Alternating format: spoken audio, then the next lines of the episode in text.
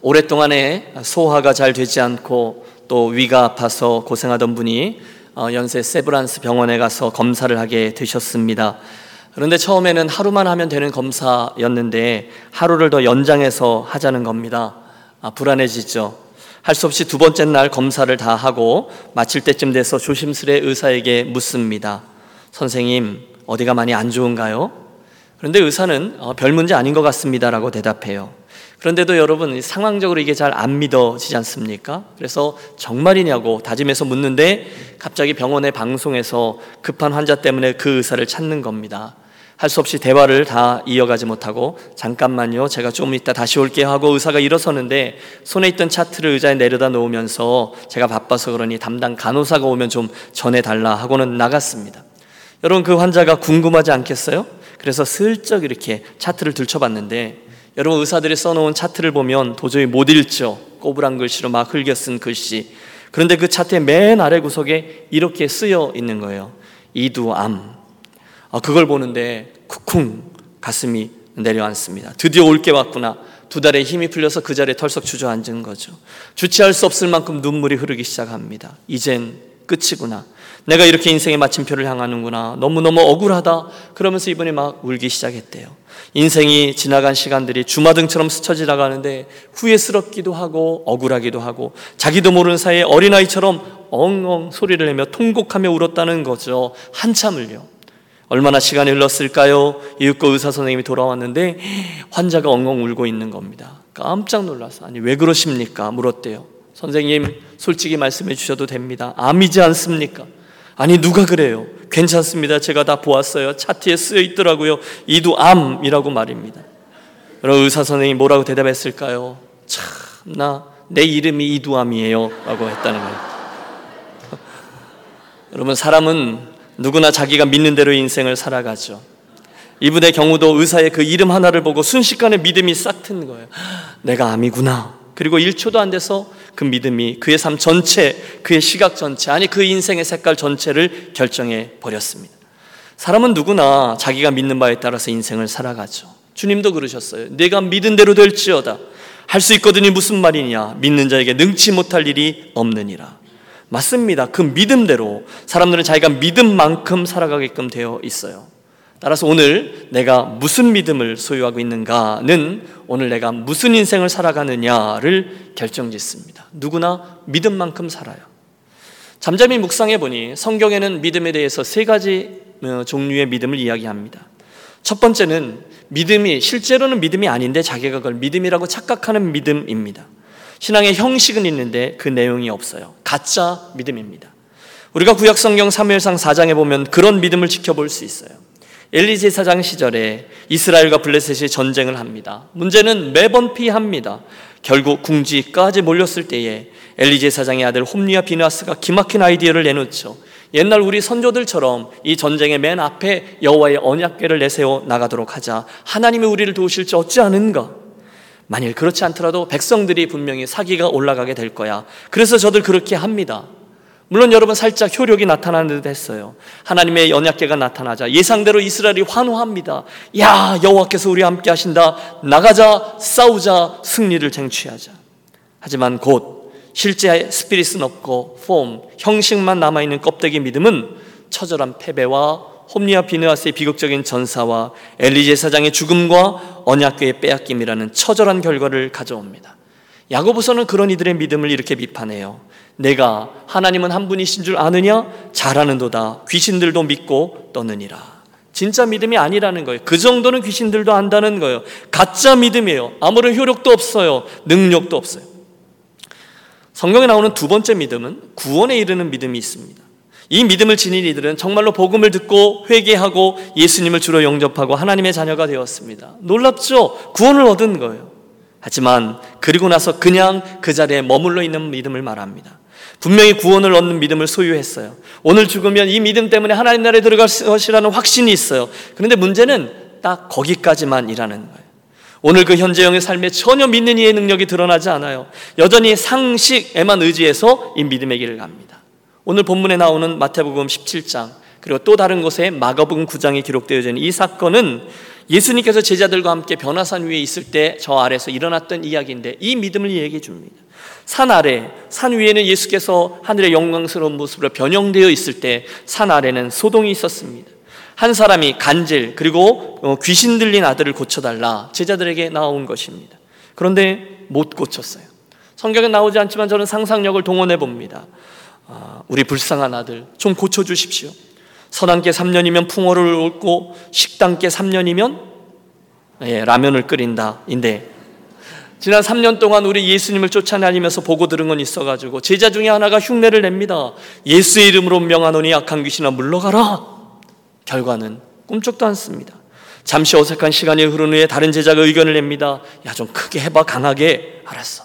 예수의 이름으로 명하노니 악한 귀신아 물러가라. 아무런 일도 일어나지 않아요.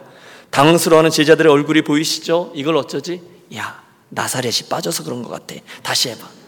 나사렛 예수의 이름으로 명하노니 악한 귀신아 물러갈지어다. 아무 일도 있지 않습니다. 설상가상 지켜보고 있던 서기관들이 시비를 겁니다. 이 사기꾼들 아니야? 뭐? 사기꾼 말 조심해. 어디서 봤다고 막말이야. 뭐? 야, 너 몇 살이야? 여러분 말했죠? 성경에 나오지 않아요?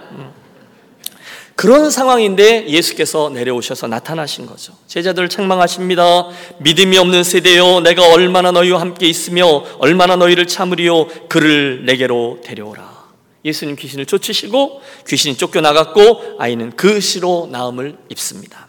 그리고 그날 밤 코가 석자나 빠진 제자들이 주님께 묻습니다. 왜 저희는 안 되는 것입니까?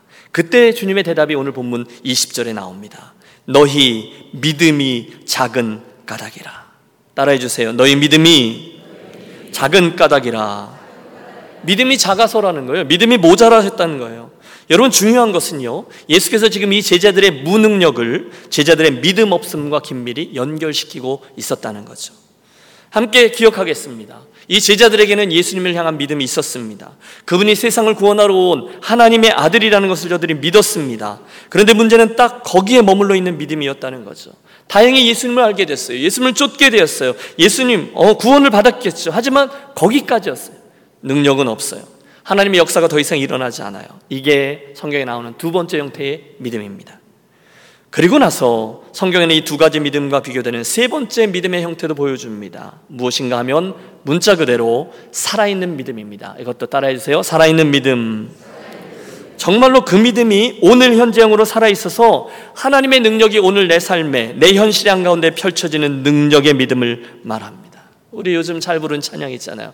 하나님의 꿈이 나의 비전이 되고 예수님의 성품이 나의 인격이 되고 같이요. 성령님의 권능이 나의 능력이 되길 원하고 바라고 기도합니다. 할렐루야. 정말로 그분의 권능이 나의 능력이 되는 믿음이 있다는 거예요. 오래전에 아브라함의 믿음이 바로 그런 믿음 아니었습니까? 도저히 아이를 가질 수 없는 늙은 몸의 그와 그의 아내가 후사를 주리라 라는 하나님의 말씀을 그대로 믿고 그 열매를 얻었다는 거예요. 로마서 4장은 그때 아브라함이 가졌던 믿음을 바랄 수 없는 중에 바라던 믿음이라 표현합니다. 야고보서는 그런 믿음을 세상이 감당치 못하는 이들의 믿음이라 말합니다. 여러분 출애굽기에 가보세요. 10명의 정탐꾼들이 우리는 그들에 비하면 메뚜기와 같다라고 외칠 때 옆에 있던 2명의 정탐꾼 여호수아와 갈렙이 외치죠. 아니다. 이 땅, 젖과 끓이는 이 땅은 여호와께서 우리에게 주신다라고 약속하신 땅이니 이미 우리의 땅이다. 올라가 취하자. 여러분 그 순간에 여호수아와 갈렙이요, 폼으로 그렇게 외쳤을까요? 아니죠. 그들은 정말로 믿은 거예요. 여호와께서 그렇게 행하실 것을 믿었습니다. 그래서 그 10명의 정탐꾼들이 그 자리에서 즉결 심판을 받아 죽지만 그 두 사람은 생존한 거예요. 진짜 살아있는 믿음, 세 번째 믿음입니다. 사실 믿음장이라 불리우는 히브리서 11장에 보면 수많은 믿음의 선진들 이야기가 나옵니다. 믿음으로 아벨은, 믿음으로 에녹은, 믿음으로 노아는, 아니 그 다음에 아브라함, 사라, 이삭, 야곱, 요셉, 모세, 여리고 사건, 라합, 기드온, 바락, 삼손, 입다, 다윗, 사무엘, 선지자들. 여러분 히브리서 기자는요, 이 이야기들을 다 하려고 하면 시간이 부족하다라고 말씀하고 있습니다. 그때 그 믿음 말입니다. 정말로 믿고 그 믿음으로 인해서 하나님의 능력과 역사가 성경 속 이야기가 아니라 내 삶 한가운데 현실이 되는 그런 믿음 말입니다. 여러분, 하나님의 놀라운 기적들은 99.9%는 모두들 이 세 번째 형태의 믿음과 긴밀히 연결되어 있습니다. 자, 사랑하는 여러분, 우리들의 얘기를 해보죠. 오늘 저와 여러분이 예수를 믿는다고 합니다. 믿음이 있습니다. 그런데 여러분, 냉철히 생각해보세요. 저의 믿음은, 여러분의 믿음은 지금까지 말씀드린 이 세 가지 믿음의 종류 중에 어느 믿음에 속할까요? 실상은 없는데 있는 것처럼 착각하는 가짜 믿음입니까? 아니면 예수님을 주로 신하여 구원은 받았지만 그 이후에는 딱 상식에만 머물러 있는 믿음입니까? 아니면 이 구원에 이르는 믿음을 지나서 정말로 그분의 능력을 오늘 내 삶에 가지고 나와 내 현장에서 실제로 체험하고 그분의 영광을 드러내는 능력 있는 믿음입니까?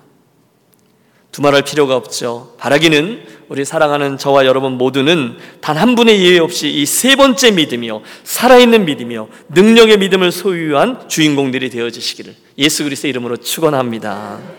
반드시 그러셔야 해요. 왜요? 우리들의 믿음이 왜 단지 이 두 번째 구원에 이르는 믿음에 머물지 않고 하나님의 살아계심을 체험하고 드러내는 능력의 믿음으로 왜 나가야 합니까? 아니, 목사님 그냥 적당히 예수 믿다가 천국 가면 되지 뭘 더 바랍니까? 아니요, 우리가 왜 그런 믿음이 아니라 한 단계 더 나아가야만 합니까? 그 이유는 무엇보다도 하나님이 저와 여러분을 이상한 사람으로 보면 안 되기 때문입니다. 마가복음 6장에 보면 고향 땅을 방문하신 예수님에 대한 기록이 나와요. 이렇게요. 거기서는 아무 권능도 행하실 수 없어 다만 소수의 병인에게 안수하여 고치실 뿐이었고 저희의 믿지 않음을 이상히 여기셨더라. 여러분, 예수님이 고향 땅 나사렛에 가셨어요. 그런데 별로 권능을 행하지 못하셨어요. 왜요? 그들에게 믿음이 없었기 때문에, 즉 주님의 그 능력을 수용할 그런 능력이 없었기 때문에 주님이 더 이상 놀라운 일을 행하지 않으셨다라고 기록합니다. 더 심각한 건 주님이 그때 그들을 보고 이상히 여기셨다는 거죠. 그들이 안 믿는 것을 이상히 여겼어요. 알기는 아는 것 같은데 왜 믿지를 않는다. 이게 너무 이상하신 거예요. 이상하다. 유니온 교회에 있는 저와 여러분을 보면서도 쟤는 왜 나를 안 믿지? 쟤는 왜 내 능력을 신뢰하지 못하지? 쟤는 왜 나에게 구하지 않지? 여러분, 저는 저와 여러분이 주님에게 그런 이상한 사람으로 여겨지지 않기를 바랍니다. 진짜 믿음이 필요해요. 두 번째 이유도 있습니다. 여러분, 왜 우리가 첫 번째 믿음이나 두 번째 믿음이 아니라 구원을 얻는 믿음에서 하나님의 능력을 가져오는 믿음에까지 자라나야 합니까? 그것은 그때 저와 여러분이 그분에게 큰 기쁨이 되기 때문이라는 거예요. 기억하시죠? 믿음이 없으면 기쁘시게 못하나니 하나님께 나아가는 자는 반드시 그가 계신 것과 그가 자기의 상 주시는 이심을 믿어야 할지니라. 이 말씀 맨 앞에 보면 무엇이 없으면요? 믿음이 없으면 기쁘시게 못한다는 거예요. 거꾸로 적용해보면 믿음이 있을 때 그분은 기뻐하신다는 거죠. 당신을 정말로 하나님은 믿어드리면 그분은 기뻐하시며 영광을 거두신다는 거예요. 유명한 일화가 있잖아요. 그리스의 알렉산더 대왕이 부하 장수들에게 전쟁 후에 무엇이든지 구하라, 내가 너희들에게 이루어주겠다라고 했습니다. 전쟁에 이겼을 때인 것 같아요. 어떤 이는 재물을 구하고 어떤 이는 높은 지위를 구했으며 어떤 장수는 아름다운 여인을 구했지만 마지막 장수가 나라 하나를 통째로 구했다지 않습니까? 모두들 깜짝 놀랍니다. 쟤 이제 큰일 났다. 아니, 감히 어떻게 그런 걸 구해, 걱정하고 있는데 웬걸요? 알렉산더 대왕이 너무너무 기뻐했다는 거죠. 왜요? 저 장군만 나를 대왕 대우를 해줬다는 거예요. 쟤는 내가 나의 나라라도 기꺼이 내어줄 수 있는 사람으로 믿어주었다. 결국 그 나라를 기꺼이 떼어주었습니다. 여러분, 한 나라의 군주도 자기를 알아주는 사람을 그렇게 기뻐하는데 하물며 만왕의 왕 되신 하나님께서 우리가 그분을 알아주고 큰 믿음으로 기대할 때 어찌 기뻐하지 않으시겠냐는 거예요. 그러므로 여러분, 우리 믿음의 컬러를 바꾸셨으면 좋겠어요. 아유, 하나님께 혼이나 나지 않으면 다행이지 뭐, 소극적인 믿음이 아니라 윌리엄 캐리 선교사가 말했던 것처럼 하나님을 위하여 위대한 것을 기대하고 그분을 위하여 위대한 것을 시도하는, 하나님을 하나님으로 대접하는 믿음의 사람들이 되어지시기를 축원합니다. 그분을 기쁘시게 해드리기 위해 믿음이 필요하다는 거예요. 세 번째, 우리가 정말로 능력 있는 세 번째 믿음을 소유하러 가는 또 하나는 이유는 그게 진정한 의미에서 우리에게 유익이 되기 때문에 그렇습니다. 믿습니까? 여러분, 우리가 믿으면 유익이 많다는 거예요. 단지 이 땅에서만 누리는 제한적인 축복을 말하는 게 아니에요. 하나님의 나라에까지 가서도 수지받는 인생을 살기 위해서 오늘 우리가 이 믿음을 바라고 구하고 소원해야만 한다는 거예요. 정말로 하나님 나라의 상급을 쌓는 거예요. 믿음으로. 여러분, 오늘날 우리가 기도합니다. 여러분, 우리의 기도를 잘 따져보십시오.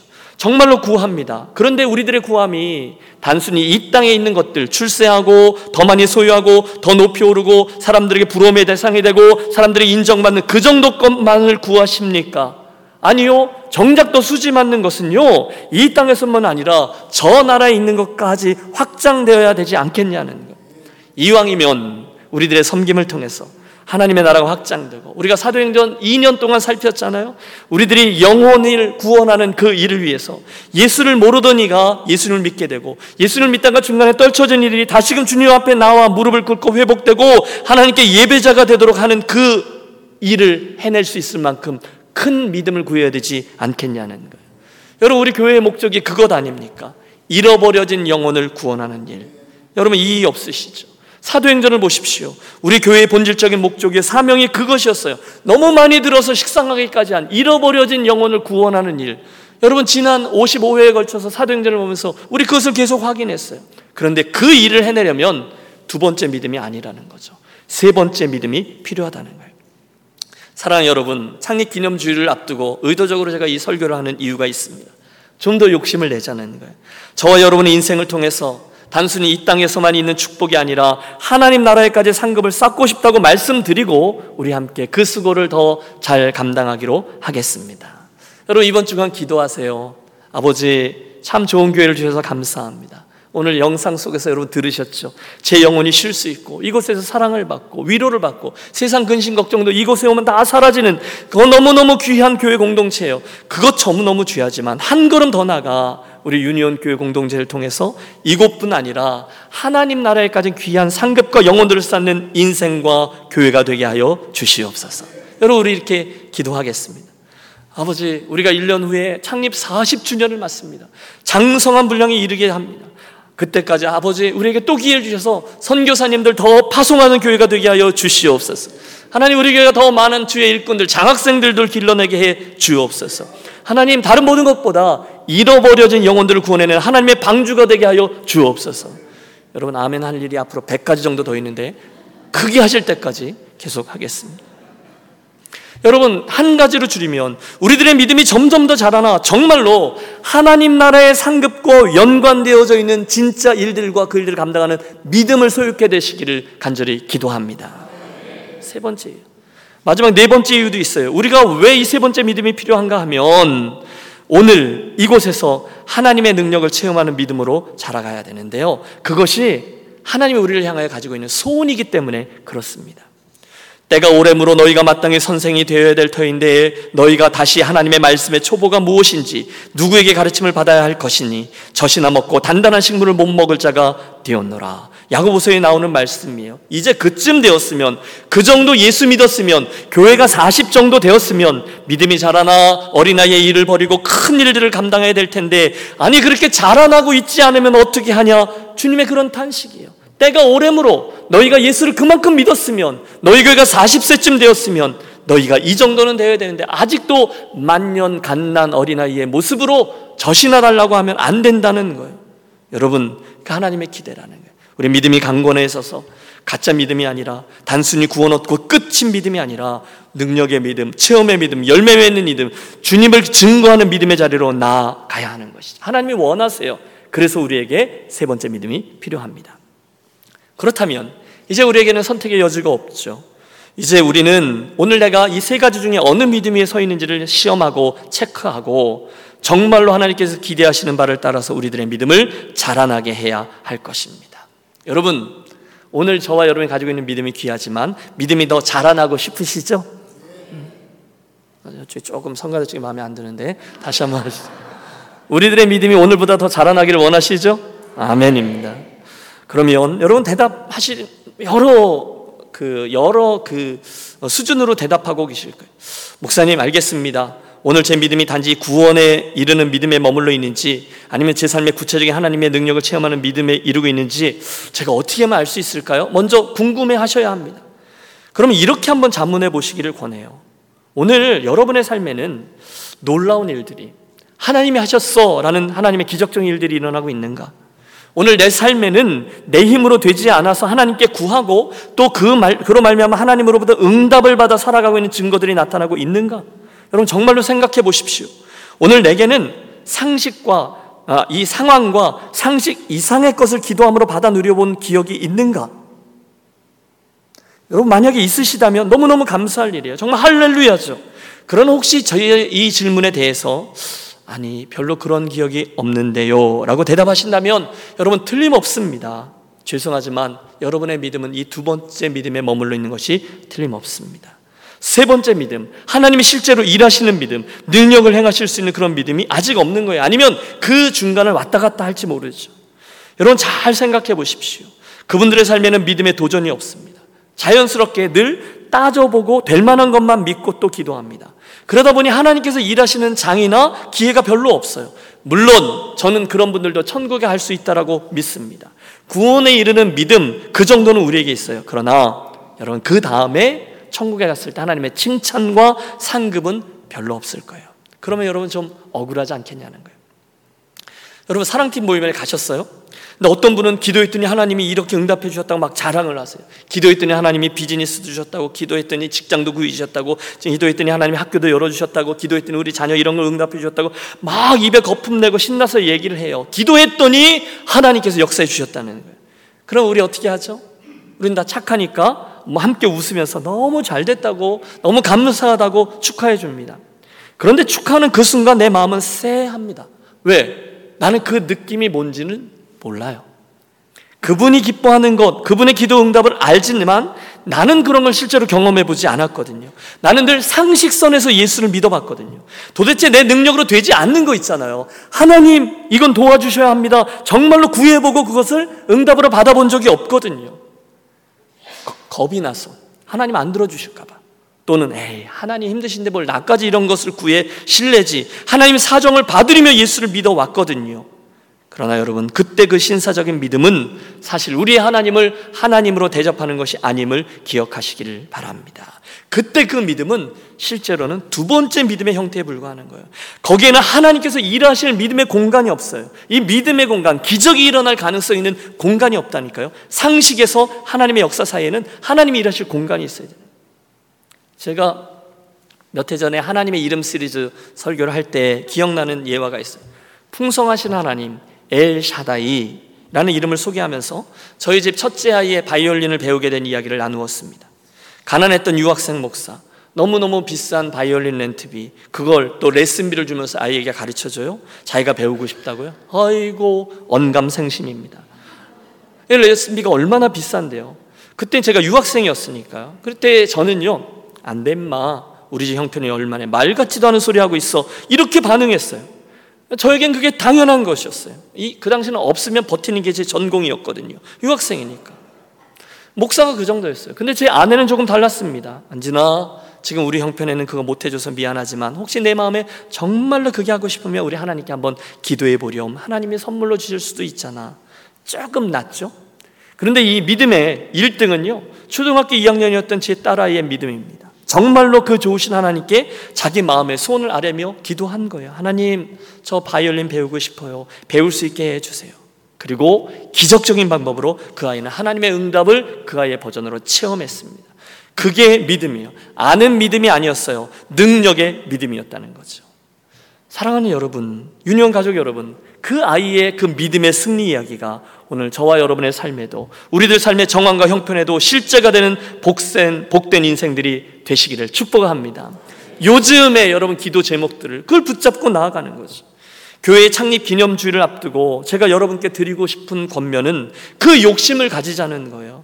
저와 여러분 삶의 모든 영역에, 여러분 일터에, 마음에, 가정에, 자녀에, 교회에, 사역, 열방에 믿음으로 역사하는 것을 정말로 체험하기를 기대하는 거예요. 여러분 제가 주일날 오후가 되면 꼭 읽는 게 있어요. 저와 여러분들이 하나님께 드린 예물 중에 감사 제목들이 저에게 오거든요. 여러분 이해가 되시죠? 헌금봉투에 그 감사 제목들을 보면 가슴을 울리는 감사 제목들이 너무너무 많습니다. 하나님께 구했는데 하나님 주셨던 기적적인 이야기들, 하나님께서 응답하셨던 그런 이야기들 때문에 저는 너무 기쁘고 감사하고 있습니다.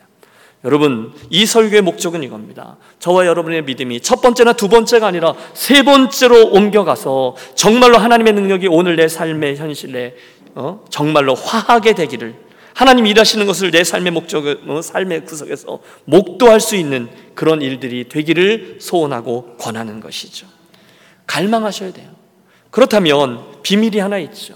그것이 바로 이 갈망이란 단어입니다. 따라해 주십시오. 그것은 갈망하는 것입니다.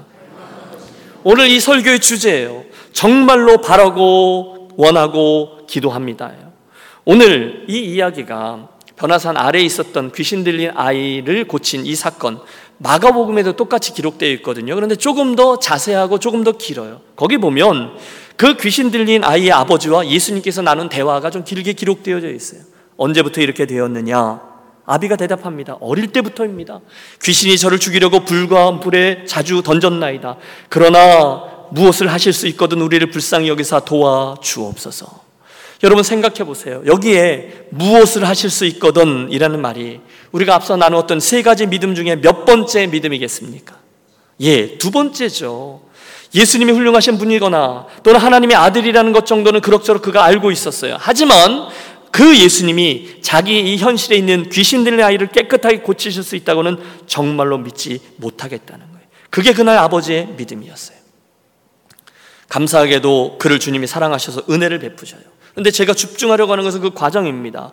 예수께서 이르시되, 여러분 잘 보세요. 할 수 있거든이 무슨 말이냐? 믿는 자에게는 능치 못할 일이 없느니라 하시니 곧 아이의 아비가 소리를 질러 가로되 내가 믿나이다. 나의 믿음 없는 것을 도와주소서 하더라.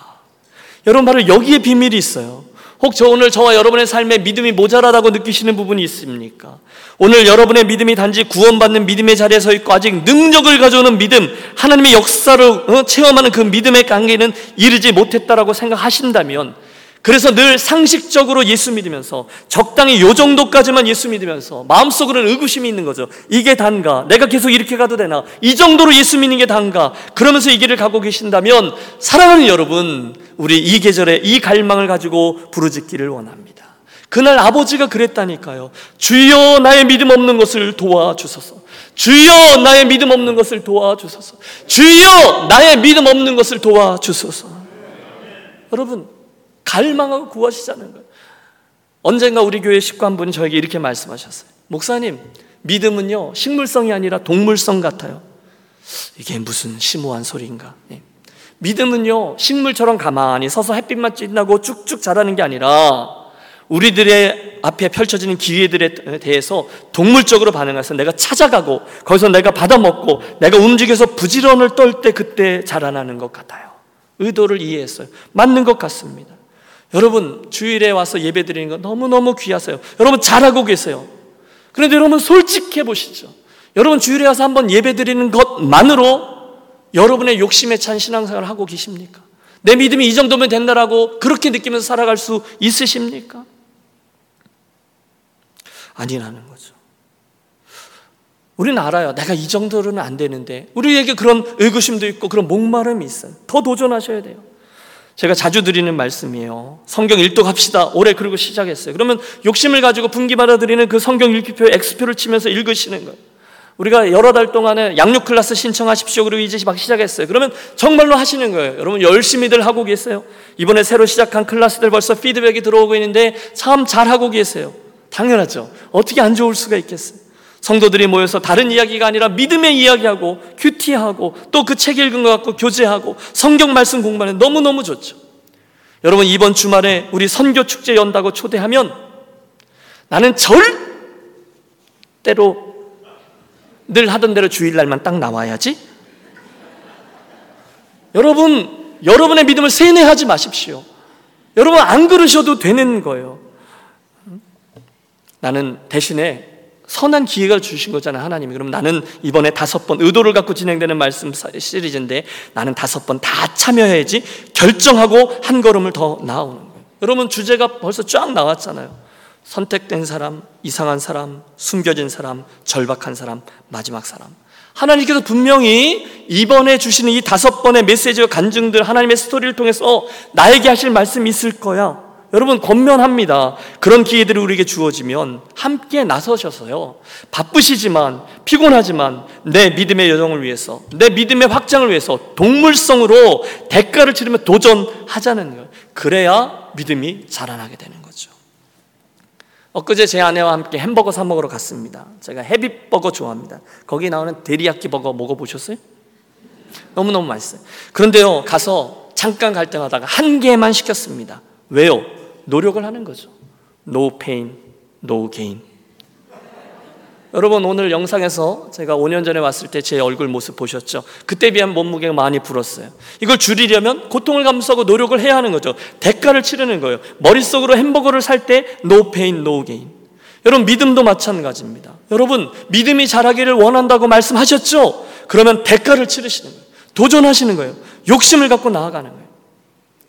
혹시 이런 말씀을 드리고 막 권면하면 어떤 분들은 목사님, 믿음은 하나님의 선물이라고 하셨습니다. 내가 믿겠다고 믿어집니까? 하나님이 주셔야 받죠. 맞아요, 여러분. 그러나 여러분, 그 말씀은요, 믿음을 주시는 행위의 주도권이 하나님께 있다는 것을 강조하는 말씀이지 우리들이 반응하는 태도도 수동적으로 되어야 된다는 그게 아니에요. 그 상황에는요, 그 말씀이 아니라 이 말씀을 적용하는 거예요. 천국은 침노하는 이의 것이니라. 선한 욕심을 내셔야 되는 거예요. 믿음은 하나님 주는 게 맞아요. 그러나 동시에 믿음은 우리가 받아내는 거예요. 어떻게 해요? 믿습니다, 믿습니다, 믿습니다를 외치는 방법이 아니라 성경에 나오는 몇 가지 방법으로 우리들의 믿음이 두 번째 스테이지에서 세 번째 스테이지로 나아가게 된다는 거예요. 다른 방법이 없어요. 첫째는 말씀을 취하는 거예요.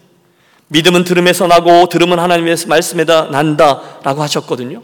아이, 뭐 당연하죠. 아니요, 여러분, 그 당연한 것을 하시는 게 중요하다는 거죠. 정말로 말씀을 취하시는 거예요. 들으셔야 합니다. 말씀을 똑바로 들으셔야 합니다. 읽으셔야 합니다. 성경 읽기표에 체크하면서 기회가 열리는 대로 양육 클래스에 참여하면서 여러분, 말씀을 취하셔야 돼요. 그 외에 믿음이 자라는 다른 방법은 없습니다. 두 번째는 기도입니다. 여러분, 기도에 대해서 아는 것으로는 아무런 일도 일어나지 않아요. 기도 세미나로는 아무 일도 일어나지 않아요. 기도를 하는 것입니다. 요즘 우리 교회 새벽 예배 동지들이 많이 줄었어요. 거리 이슈로, 또 나이가 드시면서 새벽 운전을 못 하시고 이사 가신 분들, 또 돌아가신 분들, 그래서 많이 줄었어요. 그런데 여러분, 격려합니다. 새벽 예배뿐이 아니죠. 여러분 계신 자리에서도 그렇고 금요 기도회도 그렇고 여러분, 기도의 습관을 들이는 거예요. 여러분, 지금 저희 이야기를 늘 듣는 이야기라고 흘려듣지 마시고 잔소리를 듣지 마시고 정말로 기독해 되는 유년 가족들이 되시기를 바랍니다. 기도의 습관을 들이시는 거예요. 자기 전에 또는 아침에 일어나서 예수님이 오늘 분명히 말씀하셨어요. 기도 외에는 이런 유가 나갈 수 없다. 여러분, 그렇다면 이것도 방법이에요. 세 번째, 우리들의 믿음이 두 번째에서 세 번째 단계로 나아가는 방법은 순종의 발걸음을 실제로 떼는 것입니다. 여러분, 욕심 가지고 따라해 주세요. 순종을 실험하라. 여러분, 말씀을 잘 들으셨어요. 도전되는 말씀이 있었어요. 깨닫게 되었어요. 그러면 이제 그대로 순종하는 거예요. 이게 중요한 이유는요, 그때까지는 아무런 일도 일어나지 않기 때문입니다. 순종하는 순간 이스라엘 백성들이 그 제사장의 어깨에 법궤를 메고 요단강 물에 발을 내딛는 순간에 요단강 물이 그쳤거든요. 예수님이 나에게 세례를 베풀라 말씀하셨을 때, 그 말씀에 순종했을 때 하늘이 열리고 비둘기가 내려오고 성령의 음성이, 아니 하나님, 성부 하나님의 음성이 들려왔거든요. 순종하기 전까지는 아무런 일도 일어나지 않아요. 순종하는 순간부터 기적과 열매들이 주어집니다. 이것들이 반복되면 믿음이 생기고 자라납니다. 그런데 우리가 아는 것 같죠? 그 아는 걸 하는 게 중요합니다. 자, 이 설교가 결론을 향하고 있어요. 사랑하는 여러분, 오늘 우리가 왜 이렇게 자주 실패합니까? 왜 그 많은 일꾼들이 자주 용기를 잃고 낙심합니까? 믿음의 기도, 간구하는 자에게 주시는 역사와 능력이 분명히 있는데 왜 우리에게는, 왜 우리 교회에는, 왜 나의 가정에는, 왜 내 가슴에는 하나님을 향한 뜨거운 불이 그렇게 타오르지 않는 것일까요? 예수님은 오늘도 여전히 무궁무진하신 그런 능력의 하나님이신데, 예수님은 오늘도 우리 주변의 영혼들을 구원하기를 원하시는데, 예수님은 오늘도 우리 삶의 한가운데, 우리 교회 한가운데 실제로 임재하시고 능력으로 역사하기를 원하시는데 왜 실제로 내 삶에는 내 욕심만큼 그런 일이 일어나지 않고 있을까요? 혹시 그것이 우리가 믿지 않아서, 우리의 믿음이 단지 거짓 믿음이거나 구원받는 데 이르는 두 번째 단계의 믿음에만 서 있기 때문은 아닐까요? 갈망하지를 않기 때문은 아닐까요? 입술로는 그랬으면 좋겠다 하는데 심령은 정말로 그러길 원치 않는 거예요. 그때 주님이 말씀하시는 거예요. 믿음이 없고 패역한 세대여, 내가 얼마나 너희와 함께 있으며 얼마나 너희를 참으리요. 주님이 제자들을 보고 탄식하신 것이죠. 사랑하는 여러분, 우리 함께 동의했으면 좋겠어요. 오늘날 우리들의 위기는 경제 위기가 아닙니다. 대신 오늘 우리들의 문제는 우리들의 믿음이 줄어 믿음이 상식에 머물러서 영적인 능력을 잃었다는 데 있습니다. 여러분, 오늘날 현대교회의 수많은 문제들이 바로 여기 있는 거예요. 왜 능력이 없어요? 주님의 마음으로 권합니다. 저와 여러분의 삶에 하나님께서 일하실 수 있는 상식 위에 기적이 일어날 수 있는 믿음의 공간을 만드시기를 바랍니다. 이건요, 훈련으로 되는 거예요. 이건 실험으로 되는 거예요. 내 능력과 상식에만 머문 내 삶에 하나님이 운행하실 수 있는 공간을, 아니 내 삶뿐이 아니죠, 우리 교회에도 만들어내셔야 되는 거예요. 갈망해야 된다는 거예요. 무디 목사님이 외쳤어요. 우리가 천국에 도착했을 때 가장 놀라게 되고 안타까울 일은, 만일 우리가 이 땅에서 구하였더라면 주실 수 있는 엄청난 하늘 보화가 천국 창고에 그대로 재워져 있었다는 사실일 것이다. 안 구했어요. 갈망하질 않았어요. 사랑하는 여러분, 2019년 9월 이제 교회 창립 주일을 맞이해 나아가는 오늘 우리들의 삶을 돌이켜보세요. 도대체 오늘 우리 삶에는 어떤 일이 일어나고 있습니까? 기도하면 하나님이 들으시고 역사하시는 것이 정말로 일어나고 있습니까? 여러분, 대답하세요. 여러분에게 그런 일들이 있습니까? 내 마음에는 정말로 하나님의 마음에 합하고 주님의 기쁨이 되어지고 싶은 믿음의 사람이 되고픈 욕심이 생겨나고 있습니까? 내 삶에는 정말로 상식을 뛰어넘는, 아 이건 하나님이 하셨어, 아 하나님이다 라는 그분의 능력이 역사하고 있습니까? 만일 이 질문에 예라면 너무너무 감사하고, 혹시나 아니요, 글쎄요 라고 한다면 여러분 분명히 하십시오. 그때 우리의 믿음은 세 번째 믿음은 아닌 거예요. 두 번째 믿음입니다. 즉시 하십시오. 단지 구원을 얻는 데서 그치는 믿음이에요. 상식이 내 삶을 지배하고 있습니다. 그리고 우리를 바라보시는 주님은 이상히 여기시더라. 이상하다, 쟤는 나를 믿는 것 같은데 정말로 믿지 않네, 내가 이 많은 것들을 준비하고 있는데 구하지를 않네 라고 생각하실 거예요. 그때 여러분 본문 19절을 봐주세요. 아니 20절까지 봐주세요. 함께 19절과 20절을 읽겠습니다. 이때에 제자들이 조용히 예수께 나와 이르되 우리는 어찌하여 쫓아내지 못하였나이까? 이르시되 너희 믿음이 작은 까닭이라. 진실로 너희에게 이르노니 만일 너희에게 믿음이 겨자씨 한 알 만큼만 있어도 이 산을 명하여 여기서 저기로 옮겨지라며 옮겨질 것이요 또 너희가 못할 것이 없으리라. 아멘. 아, 그것이었군요. 너희의 믿음이 작은 까닭이니라. 그래요, 오늘 저와 여러분의 정말로 필요한 것은 믿음이죠. 너무너무 많이 들어서 식상하기까지 한 단어 믿음. 그러나 딴 것 없습니다. 오직 믿음, 진짜 믿음이요, 신실한 믿음. 의인은 오직 믿음으로 말미암아 삽니다 말씀하신 그 믿음 말입니다. 여러분, 이 아침 저와 여러분 마음속에 있는 믿음을 과소평가해서도 안 되지만 너무 과대평가하지도 마십시오. 믿고 구원받아 천국 티켓을 내 주머니에 넣는 것만을 위해서 믿음을 사용하면 안 되는 것입니다. 대신에 이제는 믿음으로 정말로 한 걸음 더 나아가 순종하고 승리하고 하나님의 능력을 받아 경험하고 믿음으로 도전하여 세상이 감당치 못하는 믿음의 용사로 세워지기를 갈망하시는 유년 식구들이 되시기를 바랍니다. 주님의 지적은 하나였어요. 믿음이 작은 까닭이니라. 믿음이 없었다는 거예요. 정확히 오늘 우리들의 문제이죠. 그렇다면 여러분, 이 아침 우리 함께 외치겠습니다. 주여 나의 믿음 없음을 도와주소서. 주여 나에게 믿음 없음을 도와주소서. 갈망하고 소원하시고 기도하시고 이 믿음의 도전을, 실험을 감행하십시오. 오늘 우리 유년 가족들에게 있어서 이게 가장 중요합니다. 저는 믿음을 매직 워드라고 믿어요. 믿음 자체라는 단어에 신비함이 있는 게 아니죠. 그러나 믿음은 제대로 사용하면, 그 믿음을 제대로 표현하면 하나님의 능력이 나의 것이 됩니다. 기억하십시오. 믿음은 바랄 수 없는 것을 바라게 해줍니다. 믿음은요, 지금 볼 수 없는 것을 미리 보게 해줍니다. 그 믿음은 할 수 없는 그것을 하게 해줍니다. 여러분, 제 삶이 그 증거입니다. 이 사람이 바로 이 일의 주인공입니다.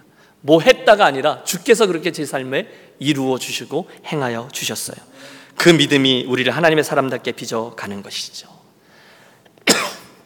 이 아침 창립기념주의를 앞두고 구체적인 저와 여러분의 삶과 그리고 우리 삶의 현장과 우리 교회 앞으로의 행보 위에 여러분 오늘 말씀을 기억하셔서 정말로 믿음으로 구하고 받고 누리고 승리케 되고 하나님의 살아계심을 간증하고 주께 영광 돌리는 일들이 앞으로 우리 교회 행보에 많아지게 되시기를 주의 이름으로 축원합니다. 우리 선한 욕심을 가지고 우리 한번 합심해서 기도하려고 합니다. 여러분, 우리 같이 기도하려고 하는데 창립 기념주일을 향하면서 주여 나로, 주여 우리로 이 세 번째 살아있는 믿음의 사람이 되게 주옵소서. 나로 갈망하게 하옵소서. 정말로 간구합니다. 나의 믿음 없음을 회개하며 상식 위에 있는 순종의 공간, 하나님이 일하시는 공간이 커지게 하여 주옵소서. 주여 내가 동물성 믿음을 가지고 자라나길 원합니다. 주여 나의 믿음 없음을 도와주옵소서. 우리 함께 간절한 갈망과 함께 기도하도록 하겠습니다. 하나님 아버지 감사합니다. 이 아침에 우리가 주일 예배